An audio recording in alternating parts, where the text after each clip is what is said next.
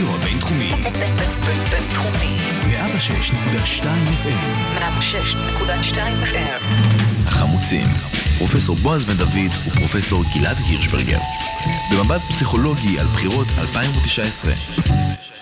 אז שלום, אנחנו חמוצים, פרופסור בועז בן דוד, פסיכולוג קוגניטיבי, ופרופסור גלעד הירשברגר, פסיכולוג חברתי-פוליטי.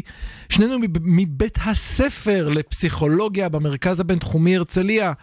אנחנו בעונה שנייה שסידרו לנו חברי הכנסת שבנדיבותם החליטו לפזר את עצמם אחרי יומיים, מנתחים את מערכת בחירות 2019 מועד ב' מזוויות פסיכולוגיות.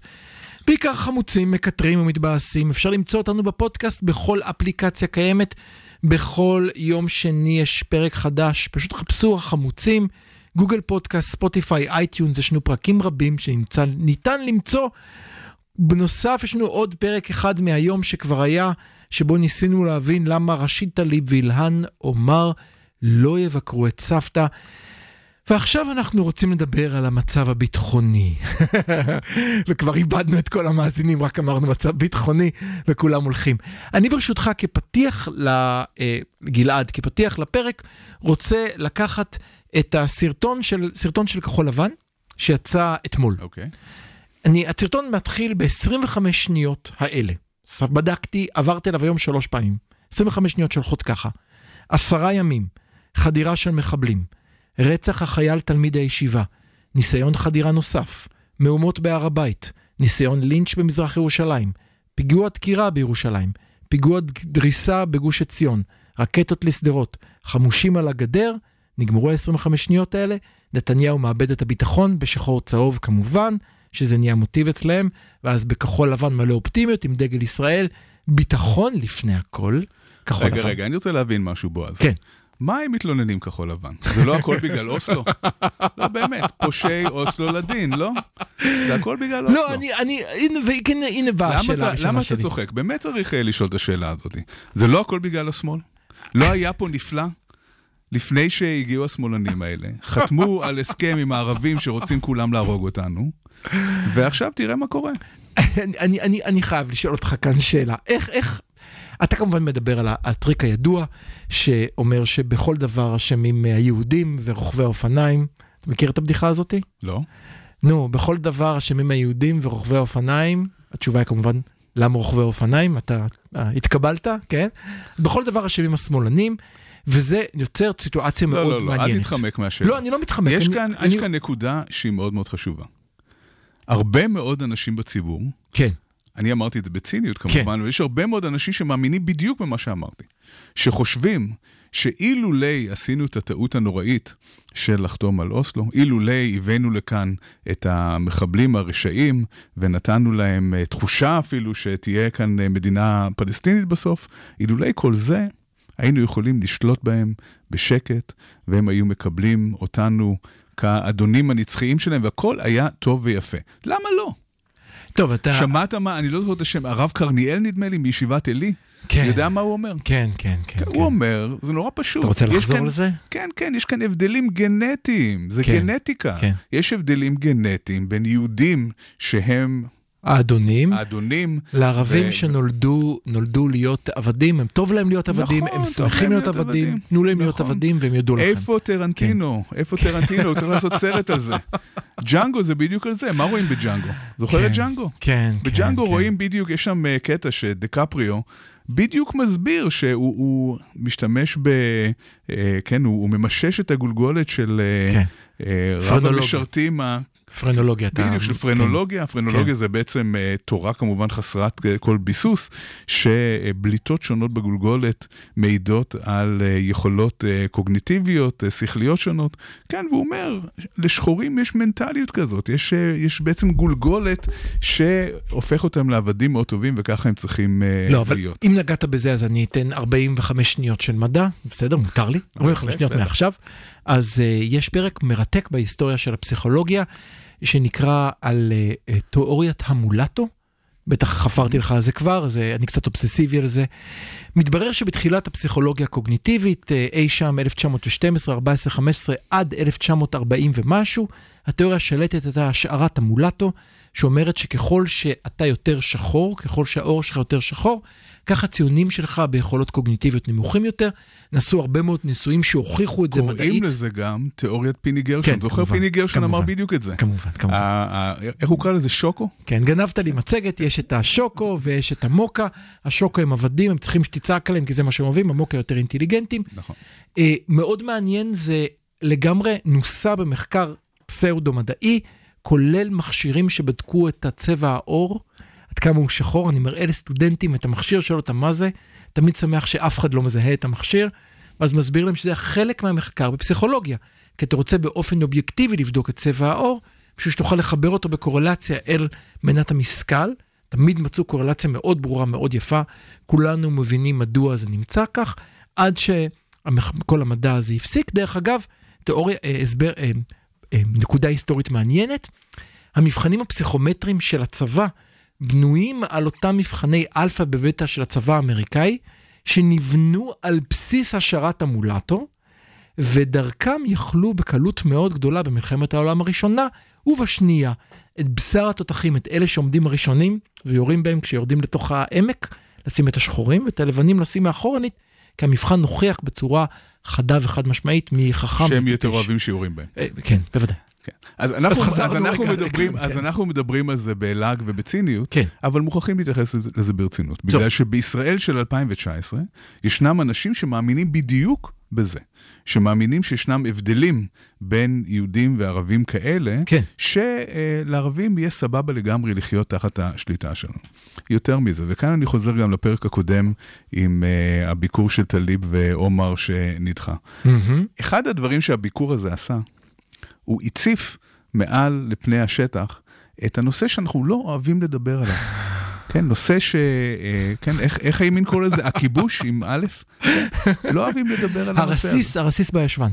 כן, בדיוק, הרסיס בישבן. מי ש... רק נסביר למי ששכח, בנט שהיה פעם שר החינוך והיה פעם מספר אחד במפלגה, הסביר שכל הנושא של הכיבוש הוא כמו רסיס בישבן של חבר שלו, שאמר זה מציק אבל לא חייבים להוציא, זה בסדר, אפשר להמשיך לחיות עם זה, הכל טוב. אפילו יותר מזה, הרופא אמר, כן. אם נוציא את זה, יכול שיגרם נזק. כן, כן. אם נשאיר את זה, יכאב מדי פעם, אבל לא נורא. בדיוק. כן. בוא, בוא נתעלם, בדיוק. וכאן, וכאן אה, יש איזשהו אולי משהו טוב בזה שהנושא הזה הוצף, כי החברה הישראלית חיה בהכחשה מסיבית לגבי המציאות.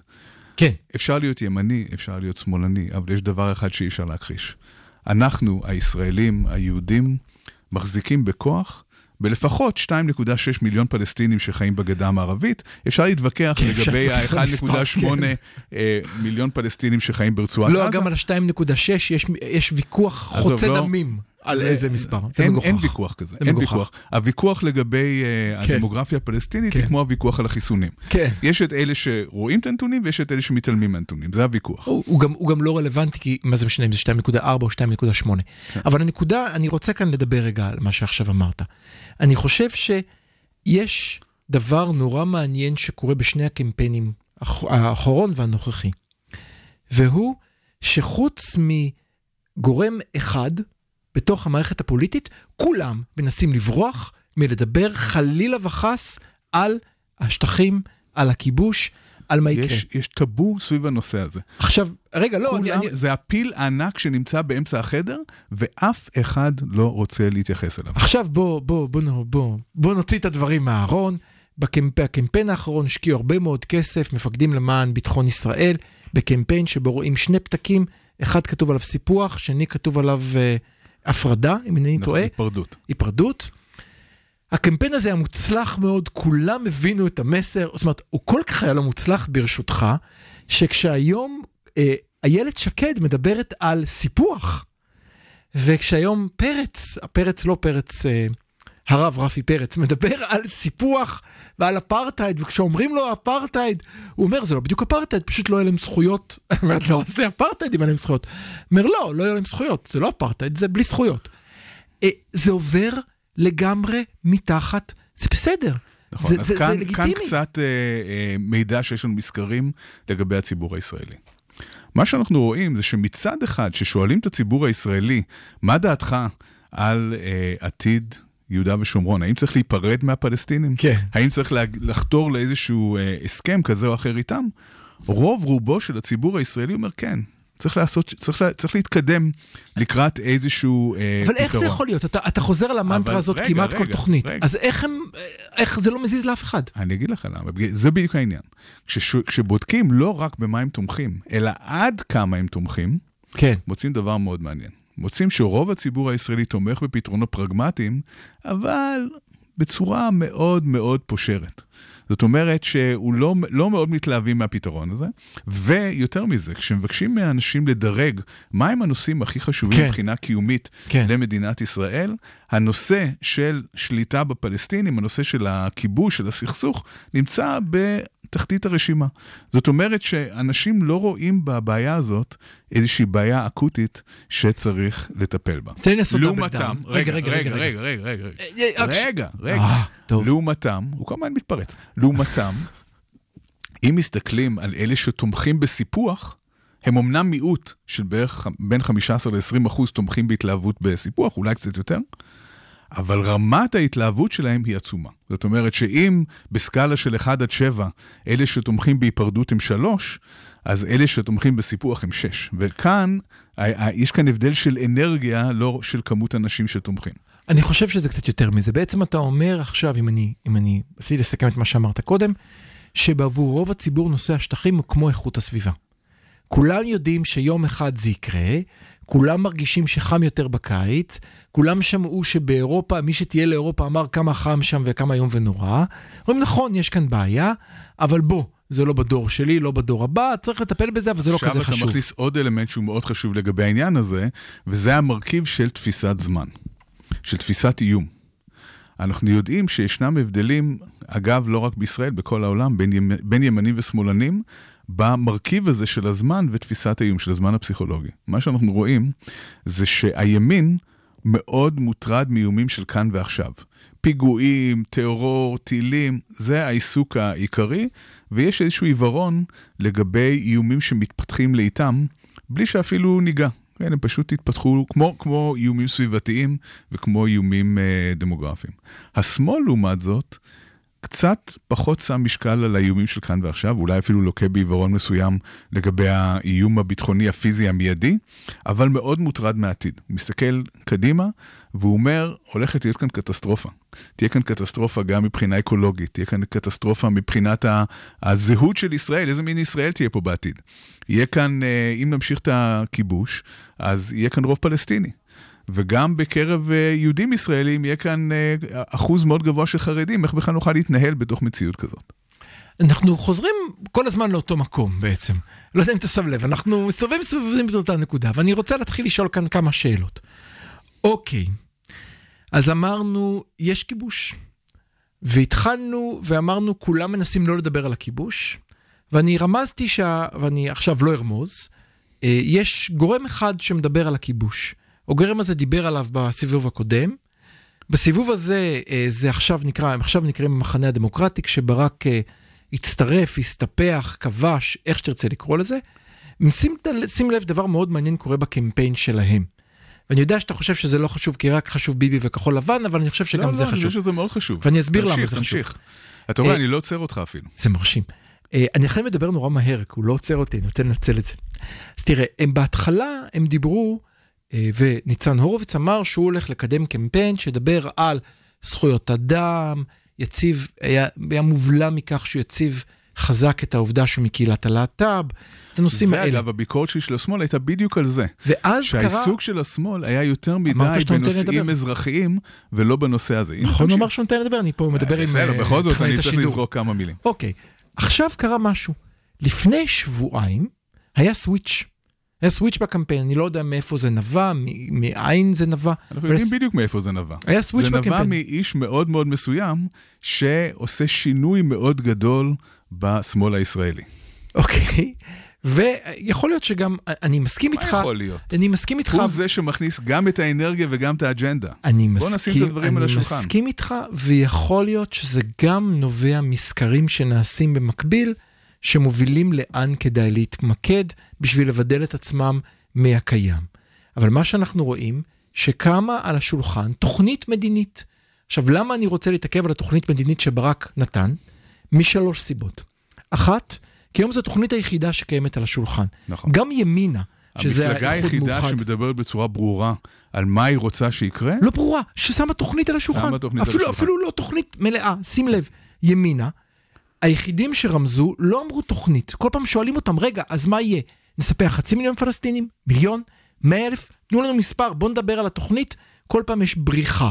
אין תוכנית מסודרת. תראה, זה לא לגמרי נכון, יש את התוכנית של בנט שהם לא מדברים עליה כרגע, אבל לבנט יש את ה... אה, אה? הבנדוסטנים, בנדוסטנים. כן, לא תוכנית הבנ- הבנדוסטנים כן, שלו. בדיוק, שסיפוח אה, שטחי כן, C. שזה נורא מעניין שהוא אנשים אפילו... לא מבינים, אנשים לא המטאפורה מבינים את שלו היא דרום. אפריקה, כן. המטאפורה שלו היא האפרטהייד בדרום אפריקה. אז אל תגידו לי שאפרטהייד אסור לא, לומר. אחד הדברים שהציבור הישראלי לא מבין זה מה זה שטח C. הוא מדמיין כן. שיש איזושהי יחידת שטח נכון. שלמה שנקראת שטח C, ולא מבין ששטח C זה כמו גבינה שוויצרית. כן. שבתוכה יש המון המון המון, אה, אני חושב ש-256 מובלעות פלסטיניות. לא, אה, זה, זה, C. כל פעם שאתה מצייר מפה ואומר לאנשים איפה אריאל, אריאל 100% שלנו, לא נצח נצחים. אומר להם, אוקיי, סבבה, אני גם חושב, איפה אריאל נמצאת? תראה לי על המפה. אז אתה רואה שהיא שם. אני מצביע ביד רחוק מכל מה שמסביב. כן, אתה גם חושב? זה מעניין. אז אני, אני, אני לא חושב חלילה, אני רק מדבר. אז אני חוזר רגע לענייננו. יש אה, אה, נקודה מעניינת. בא, קודם כל, בא ברק ומציג תוכנית. אז עצם זה שהוא שם תוכנית, זה כבר חשוב. כי זה מעורר דיון, ואפשר להתווכח על התוכנית, אפשר להסכים או לא להסכים. אבל ברגע שמשהו נמצא, הוא מתחיל להזיז. מה שרציתי להגיד לך קודם, זה על אותו אחוז קטן רואה שדיברת, שאמרת שמדבר על הסיפוח. אבל אם אתה שומע אנשים אומרים סיפוח, סיפוח, סיפוח, סיפוח, סיפוח, לפני עשר שנים, הזכרתי לך קודם כשהלכנו לרדיו, הייתה איזו כתבה בהארץ על תוכניות הזויות של הימין הקיצוני שבחיים לא יצמחו. וכולם דיברו שם על אותה תוכנית. ובהארץ אז בכתבה, אני זוכר, אמרו חכו חכו, זה הולך להיות הקונצנזוס בעוד עשר שנים עלינו. פחות או יותר הייתה כותרת. ודיברו שם אנשים, שאז נשמעו מאוד קיצוניים, אמרו, מה העניין? תהיה מדינה אחת, נספח את הפלסטינים וניתן להם חצי גר תושב, ויהיו לזה כל מיני אפשרויות. היום, וכאן כאן היום זה לציין, בקבינט. כאן יש לציין שכל ממשלות הימין עד היום לא סיפחו את השטחים. נכון. בגין לא סיפח את השטחים. נכון. שמיר לא סיפח את השטחים. מדוע הם לא סיפחו את השטחים? כי הם הבינו שאי אפשר לעשות את זה. לא, אבל אי אפילו... אפשר להכיל את החוק הישראלי 13 ולא לא לתת, עשה זה. ולא לתת זכויות, וגם נתניהו לא עשה את זה. עזוב את בגין, שני או 13 שנה לא עושה את זה. נכון. לא, אבל לא, הוא אבל גם- חשוב, אתה יודע, תמיד מדברים על הימין ההיסטורי, על בגין בתור... גם בגין, גם בגין, עם כל uh, הדיבורים על ארץ ישראל השלמה, לא סיפח מילימטר מהשטחים. יותר מזה, אני רוצה לומר שקורה דבר מעניין. הדעות שפעם נחשבו מוזרות ומוקצות, כשאתה שומע מישהו אומר, כדור הארץ שטוח 500 פעם ביום, יותר ויותר אנשים אומרים, וואלה. בוא נחזור לדוגמה שלך של חיסונים. למה כל כך הרבה אנשים לא מתחסנים וחוזרות מגפות שכבר נפטרו מהעולם? למה חצבת שכבר הייתה אמורה להיעלם פתאום חוזרת? הבובואות שחורות, למה נגיע תכף? למגפה השחורה של ימי הביניים. כי אנשים שומעים עוד ועוד אנשים אומרים שטויות ושקרים, שומע את זה הרבה פעמים, זה מתחיל להישמע אמיתי.